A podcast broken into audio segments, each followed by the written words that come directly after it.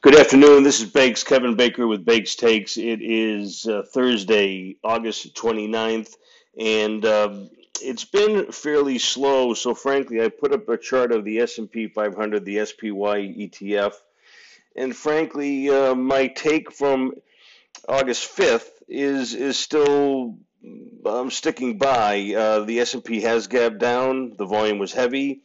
We've rallied up to around 292, which is the 50-day moving average.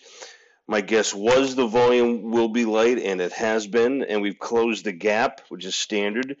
And I think the bottom line remains the same. 3,800-plus days, this market is old.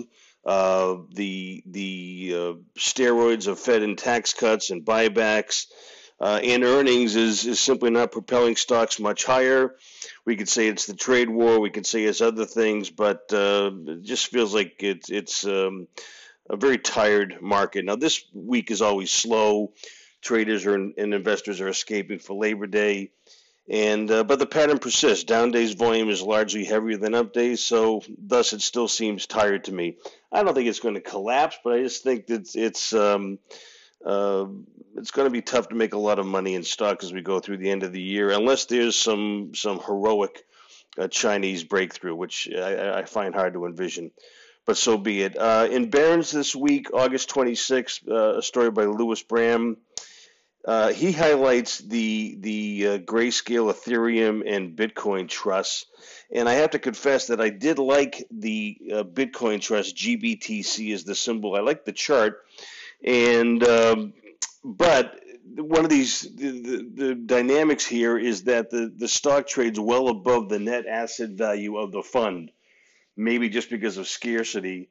And so if let's just say that the net asset value is 100, the stock trades at 143. Those aren't the real numbers. I'm just keeping it simple.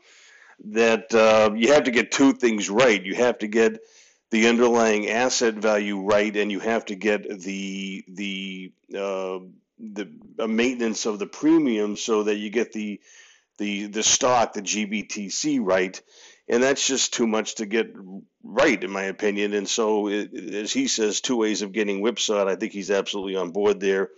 And then finally, for some much-needed levity, I included in the show notes Gary Gulman, one of my favorite comedians, and he has a bit. Bill Gates versus Donald Trump way before politics came into it. And I just think it's funny, and I hope you enjoy it. And I will talk with you soon. As always, fire questions to me at BakesTakes_ on Twitter or kbaker@bakerresearchgroup.com. Take care now. See you soon. Bye-bye.